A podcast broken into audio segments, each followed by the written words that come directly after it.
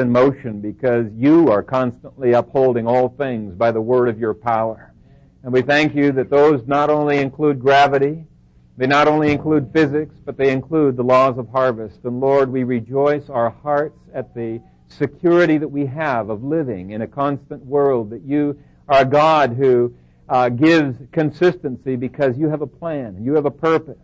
And we want to submit our lives to your laws and submit our lives to your purpose for us. And I pray that as I expound your word and as we listen to it, that you would grace us with your Holy Spirit and enable us to live it out as we ought. And we pray it in Jesus' name. Amen. I want to read Galatians 6. Maybe one more time, maybe two more times. It depends on what I feel led on, how much to preach on the last law. But uh, Galatians chapter 6, verses 6 through 10. This is the inerrant Word of God that He speaks to our hearts. We need to pray that the Lord would uh, enable it to be grafted with meekness into our lives. Let him who is taught the word share in all good things with him who teaches. Do not be deceived. God is not mocked. For whatever a man sows, that he will also reap. For he who sows to his flesh will of the flesh reap corruption, but he who sows to the Spirit will of the Spirit reap everlasting life. And let us not grow weary while doing good, for in due season we shall reap, if we do not lose heart. Therefore, as we have opportunity, let us do good to all, especially to those who are of the household of faith. Amen. You may be seated. We've come to the last two laws of harvest, and I've deliberately grouped these two together because they both deal with issues of the past and how that impacts our life today. Law number seven is that we reap from the sowing of others. And this is a very important law in terms of appreciating uh, the impact of history, especially our own covenantal history, and law number eight is that we cannot do anything about last year's bad harvest, if you had a bad harvest last year, but you can do something about this year's harvest. And those two laws are interrelated in each other in terms of understanding and appreciating the past. And um, I don't know. I, I I'm, I'm torn. There's almost too much material to do two laws in one, so I may skip uh, some and deal with it more extendedly next uh, next week. But let me just begin with a quote from Gary North. In his book, Millennialism and Social Theory, North says, present orientation, we've already dealt with that, right? Present orientation. Present orientation is a denial of the very foundations of Western culture, respect for the past and faith in the future. Now we've already looked at the importance of having faith in the future, being driven by the future, not being driven by the past, but that does not mean we should not have an appreciation for the past. We can learn an enormous amount from our past, and we want to look in these two laws as to how to do that. In fact, your own immediate past is uh, critically important if you're to be able to accomplish much. Just think of it this way. If you were to have to start every day with a blank slate where you don't have any memory and you don't have any habits that are formed, what would you be able to accomplish? Nothing. You'd sit on a bed. You'd have to learn every day all over again how to move your hands in a coordinated way. There's so much that has been built upon past habits and actions uh, that enable you to, you know, even uh, walk and be able to get a, a, fork from your plate into your mouth instead of getting it into your eyeball, right? Uh, we wouldn't be able to do that automatically. Tying your shoelaces. It takes a long time for children to learn how to tie their shoelaces, and just think what it would be like if you had to learn every habit all over again. You know, we take a lot for granted, I think, in our Christian uh, walk. We take for granted, you know, our ability to drive our car and to eat and to walk and run and do so many different things, which could overnight be completely taken away if you got a stroke. And you might have to learn all over again to do some of those things. I've seen, in fact, I've had to work in therapy with some people who uh, had a stroke and they had to learn all over again how to walk, how to get a, a, a, fork up to their mouth instead of, you know, somewhere else in their ear. Uh, we take a lot for granted. Now, if that is true in our own immediate past, what I want to demonstrate today is it is so much more true concerning culture as a whole or concerning the church. We are dependent upon not only our past, but upon the sowing that other people do into our lives. Uh, you could not have a washing machine, a computer, a telephone, a car, countless other investments without other people having invested in the past so that you could reap. Okay? You could not have the American freedoms that we have if our American forefathers had not made major sacrifices to achieve those kinds of freedoms. You could not have commentaries or printed books. I mean, we are constantly reaping things that others sowed. And so let me first of all start with that principle, now law number seven, that we reap from the sowing of others.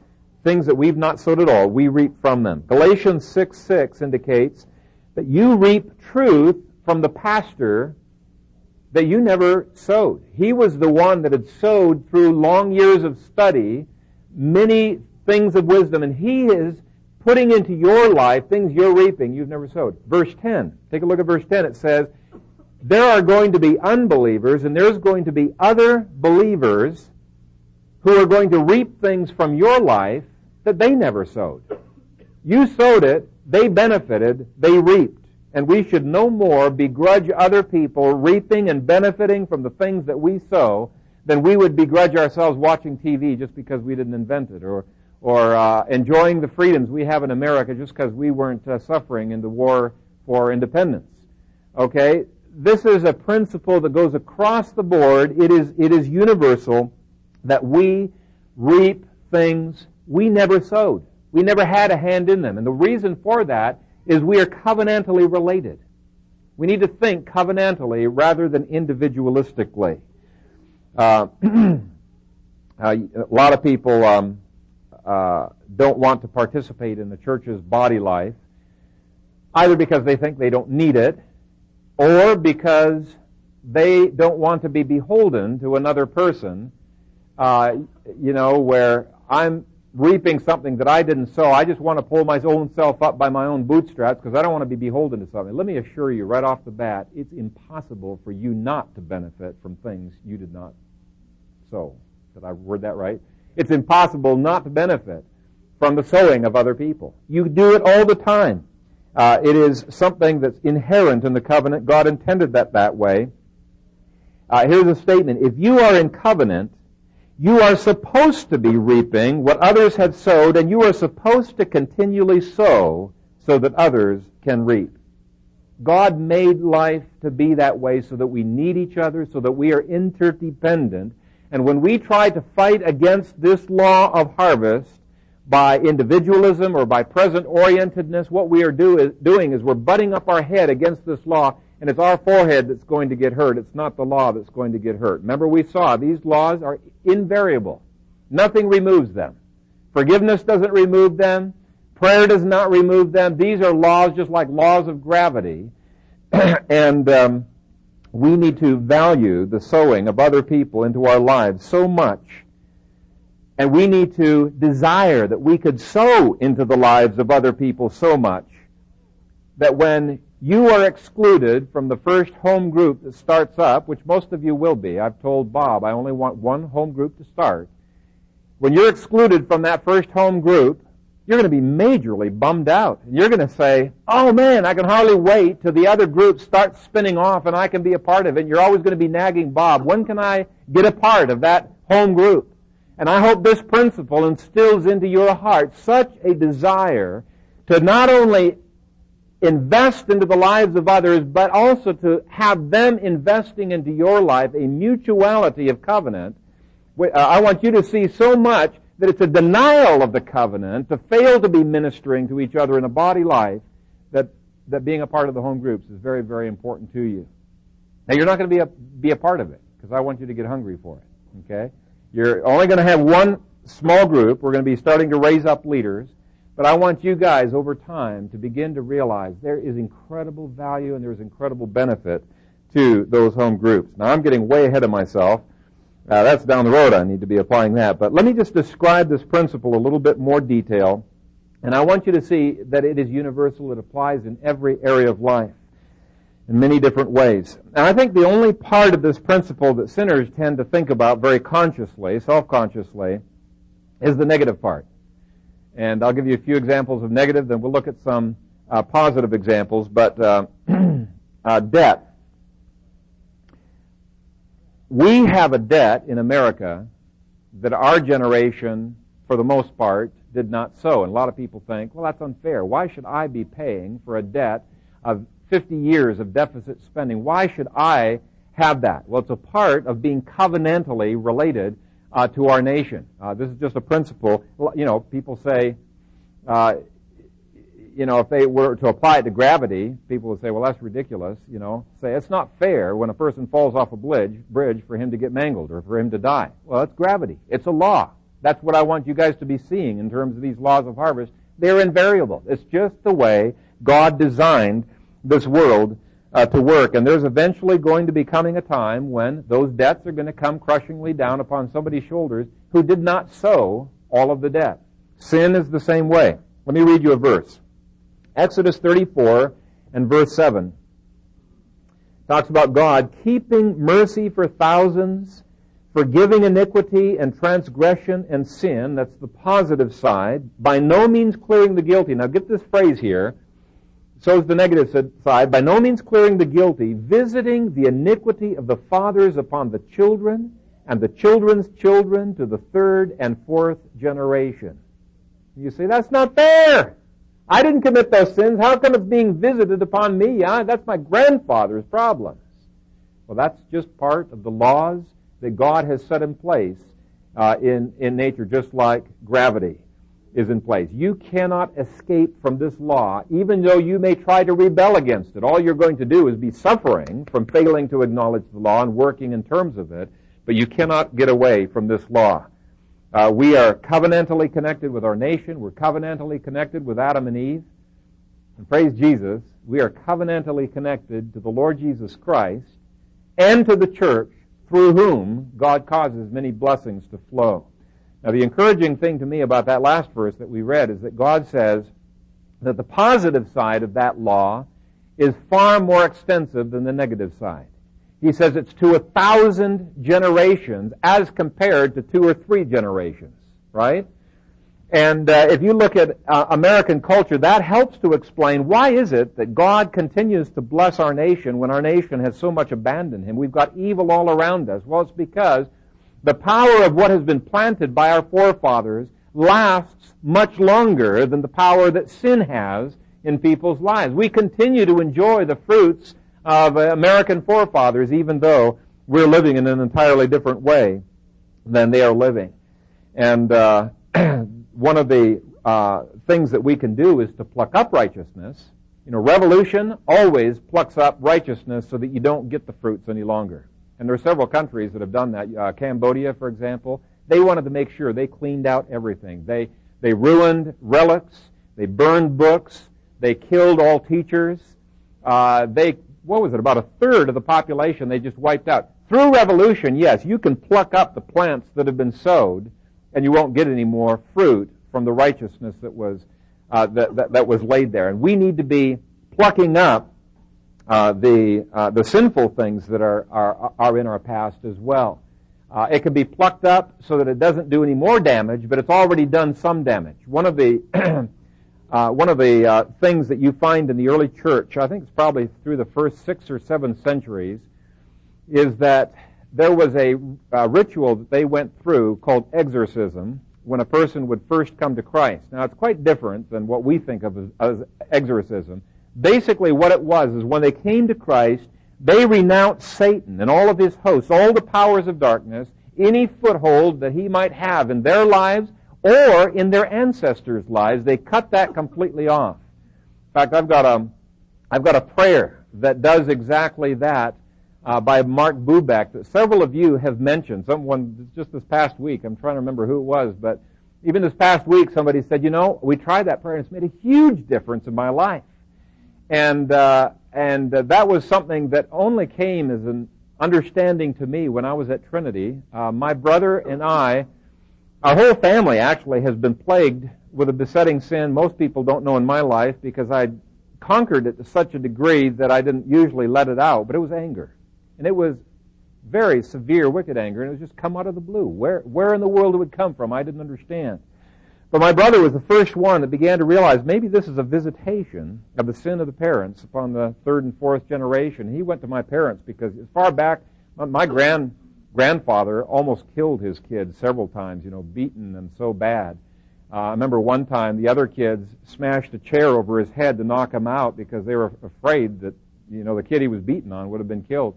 Terrible anger going all the way back. Well, my brother went to my parents, and uh, they prayed this prayer to cut off that, and it completely solved the problem for him. I did the same thing, and even though I had gained victory over anger to a great degree, it's been years now. I have not had even the slightest inkling of anger in my life. Why? Because there was a demonic visitation that was there, and several of you have said you've had victory there as well. So there's a plucking up, as it were, in the demonic realm. There's a plucking up in other ways that can be done. But um, we are covenantally related to our parents, and that's why our parents' uh, sins affect the children and the grandchildren. They're visited to the third and fourth generation. Scripture speaks not only the fruits of sin, but of covenant punishments that we reap, even though we didn't sow any of the seeds. I mean, just think of a nation where a king decides he's going to declare war. Maybe it's an ungodly war. You didn't declare the war, but because the king did, you're covenantally related to that kingdom, you may suffer in the process. You can think of Jeremiah. He was a man who was loved by God. He suffered because of the sins of Israel. You can think of Daniel, suffering in exile. He was greatly loved by God, yet he suffered. He's covenantally connected to Israel. And uh, when you are connected to the church, there is a covenantal relationship there that bears positively, it also bears negatively. I want you to turn with me to Revelation chapter 2. We'll just look at one example of this. Revelation chapter 2, it shows a church that's coming under judgment, God's judgment, because there were members in that church who were not walking as they ought. And let's begin at verse 19. He's talking to the church of Thyatira. He says, I know your works, love, service, faith, and your patience, and as for your works, the last are more than the first. Now let's not jump over that verse. This is huge. Here is a congregation that is being sanctified. Their last works are greater than their first works. Right? Christ is very impressed with their works, their faith, their love, their service, their patience. I mean, he's very impressed with that, but I want you to notice what he says in verse 20. Nevertheless, I have a few things against you, because you allow that woman Jezebel, who calls herself a prophetess, to teach and to seduce my servants to commit sexual immorality and to eat things sacrificed to idols. Uh, here was a church that was holy itself. It was not committing sexual immorality but it was judged. God was threatening to judge it because it tolerated a person who was committing sexual, sexual immorality and was spreading that. Why? They're covenantally related. This is one of the reasons it would scare me to death to be a member of an apostate denomination, you know, a mainline denomination. I wouldn't want to come under the judgments that God was bringing upon that denomination. There's a covenantal relationship that we must be aware of. In uh, verse 2, it talks about the church of Ephesus being in danger of being removed.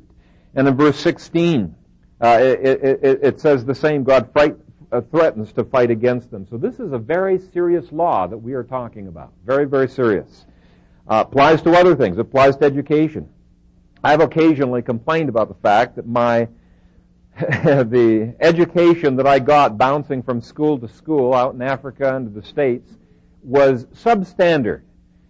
And I felt like what was sowed into my life was not, was not adequate. And so when I left high school, I went back to college to learn math, to get logic. In fact, I had to teach myself logic because I didn't even get that in, in college, and philosophy and other things like that. And the reason I was doing that is because I was wanting to break off some of the things and to add some of the things that could benefit my children. I want my children to go beyond where I'm going, is basically what I'm saying. And I want my grandchildren to go beyond where my children are at. That's why I'm communicating to my children a vision like this, that uh, there needs to be this constant growth from generation to generation. We're passing on a heritage. Let me give you one more negative. There are a lot of people who have been plagued with bad memories from the past, or they've learned bad habits from their parents, or had inconsistencies. And again, unless those are rooted out, the whole plant plucked up, they're going to continue to seed. And they're going to continue to have an impact third and fourth generation. Now, don't be fatalistic about this because, like I say, you can root that out in one generation. In fact, you can root it out overnight.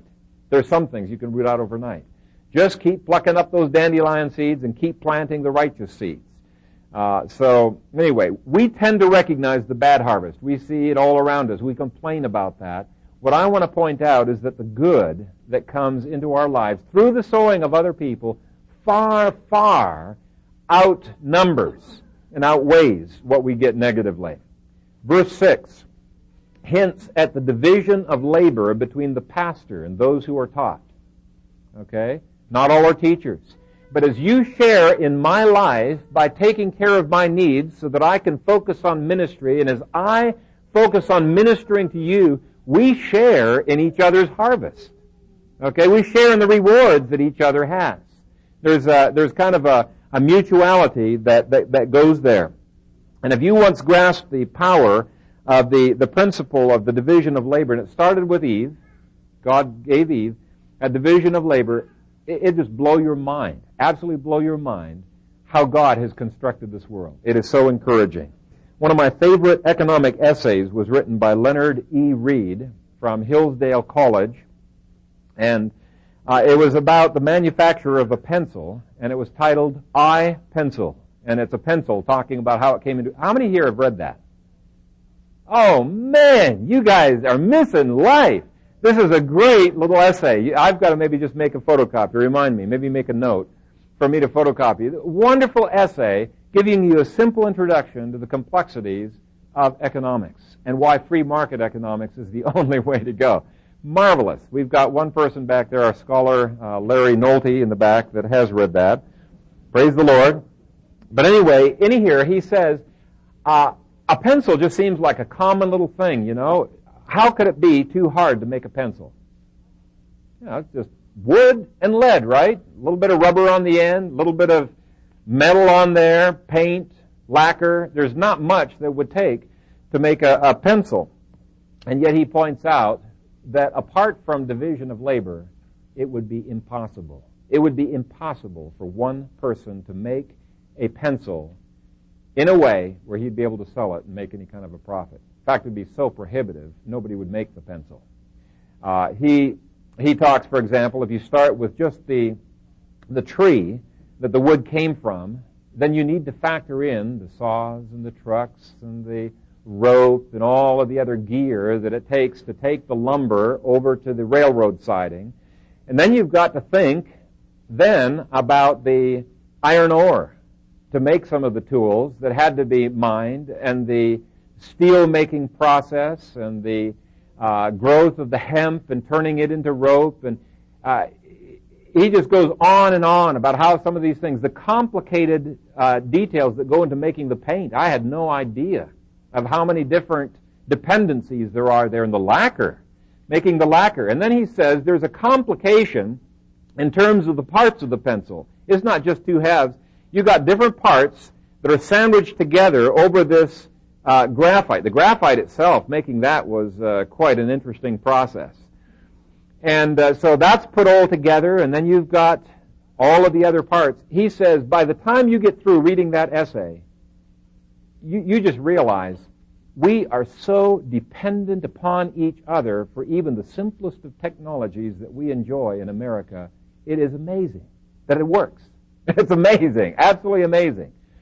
Now, what happens if you take out one of the little steps in the making of that pencil? Immediately what happens is you make either the making of the pencil very cost prohibitive or impossible you know, the rubber from Ceylon and, you know, different things like that. You make it impossible to make.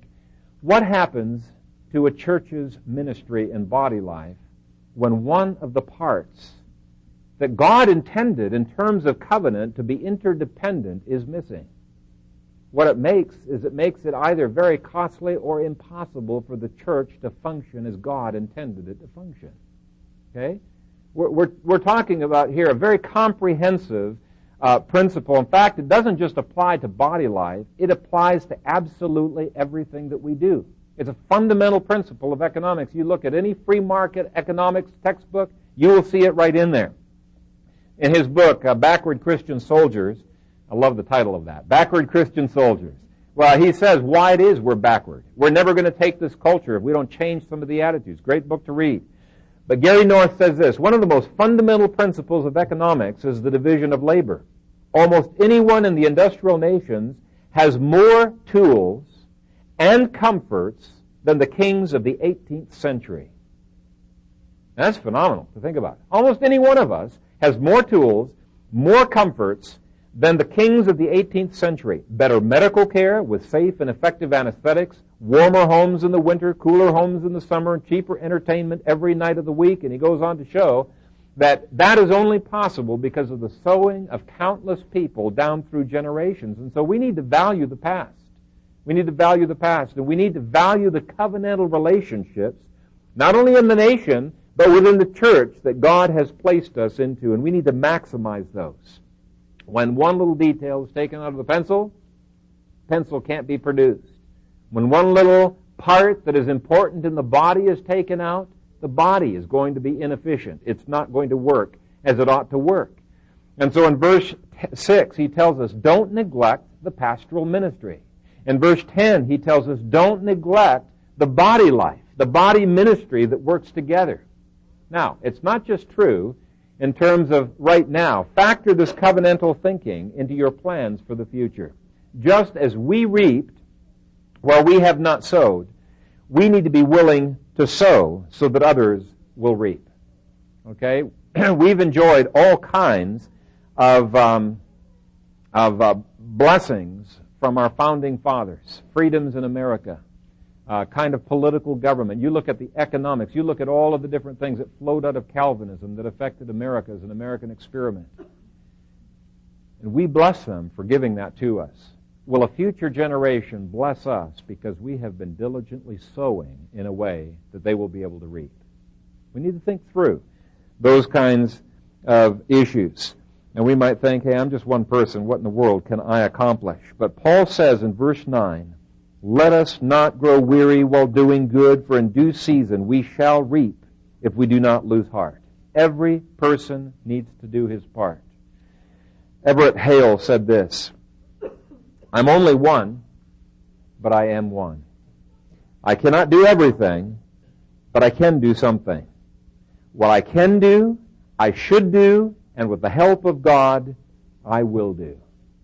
Can you make that commitment this morning?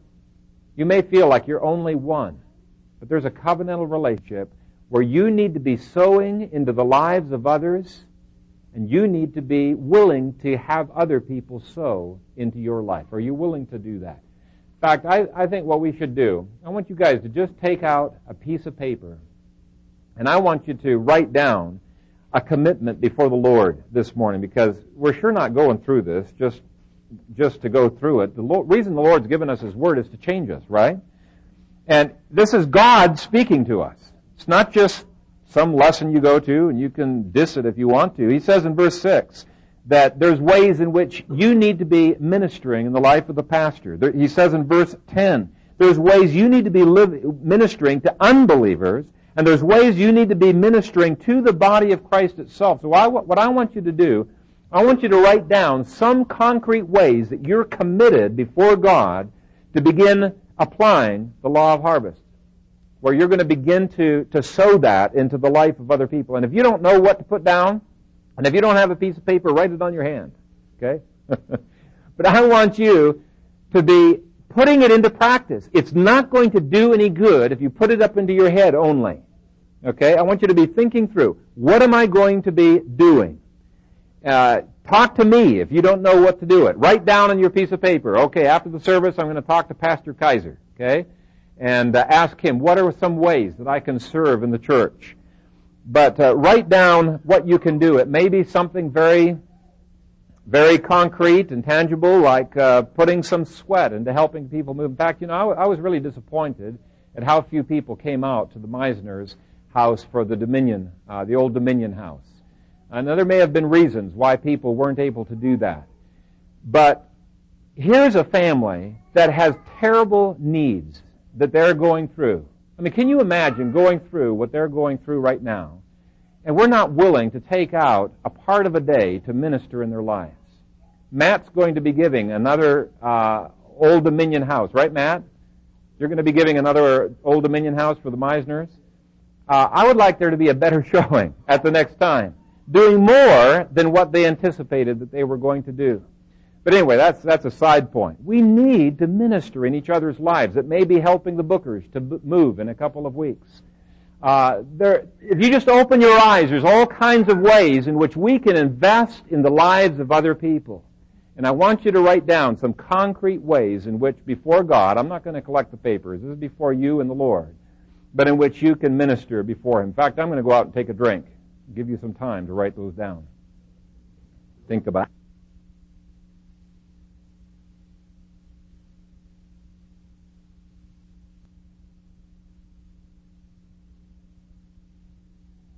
Uh, we have gone through two subpoints under Law 7. We've seen negatively how this law applies. We've seen positively how it applies.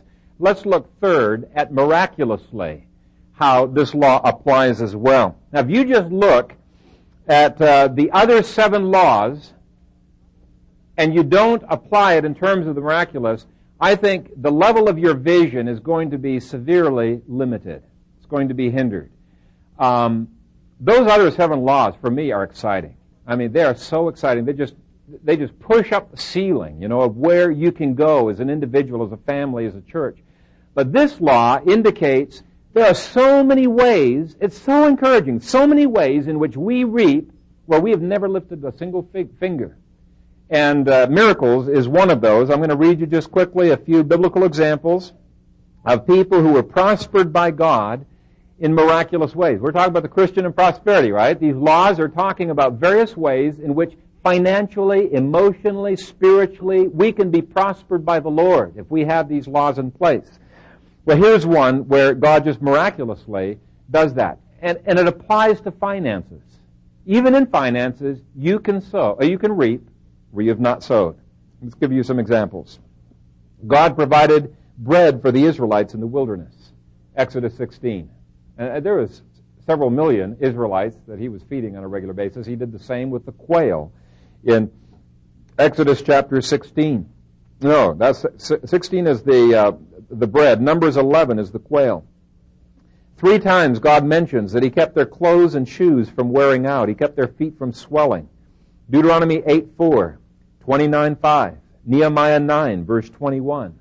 Okay, we ought not to despise the miraculous, even in the area of the stocks and bonds, you know, of your investments.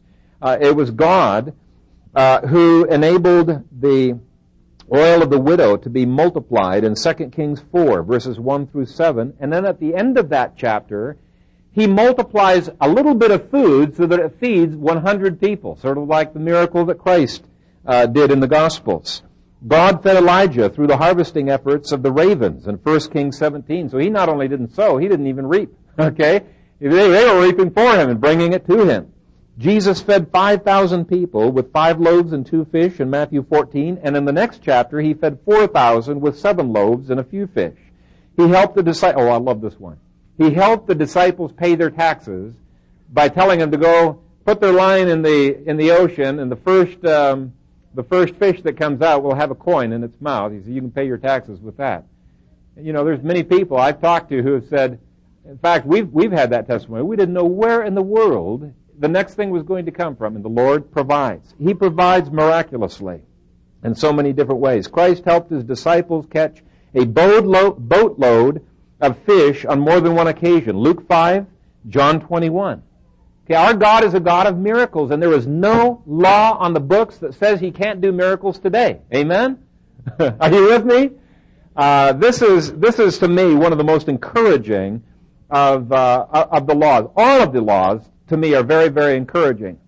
But this law presupposes that we are not only in covenantal relationship with other humans, we're in covenantal relationship with God, and that God delights in pouring out into our lives His blessings.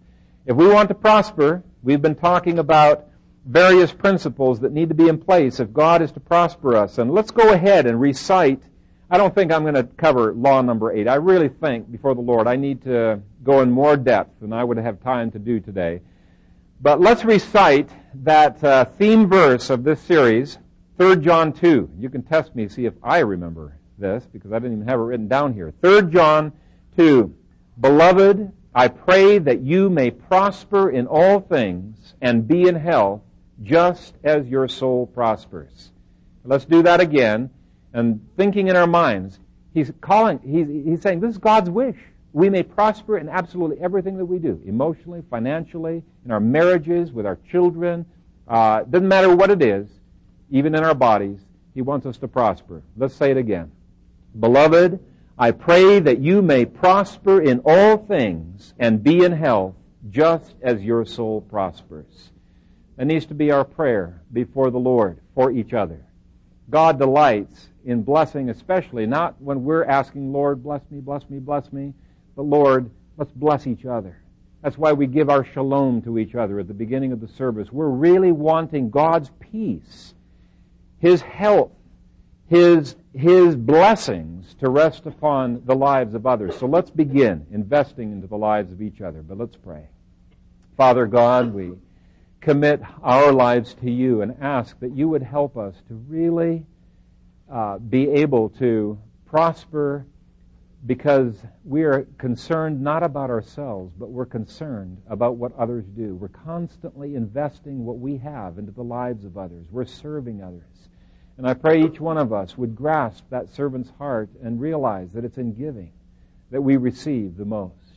Father, I pray that as this congregation more and more enters into what it means to have a steward's heart and to live for others, that we would taste of this reaping from the sowing of others and rejoice in it and not feel guilty about it and not be so pig-headed and prideful that we're unwilling to be served by others. Help us, Lord, to have the humility to receive the love of others and to give love to others. Bind us together, Father, in a deep-seated body life where we'll minister and care for each other. And we'll give you all of the praise and the honor and the glory. In Christ's name, amen.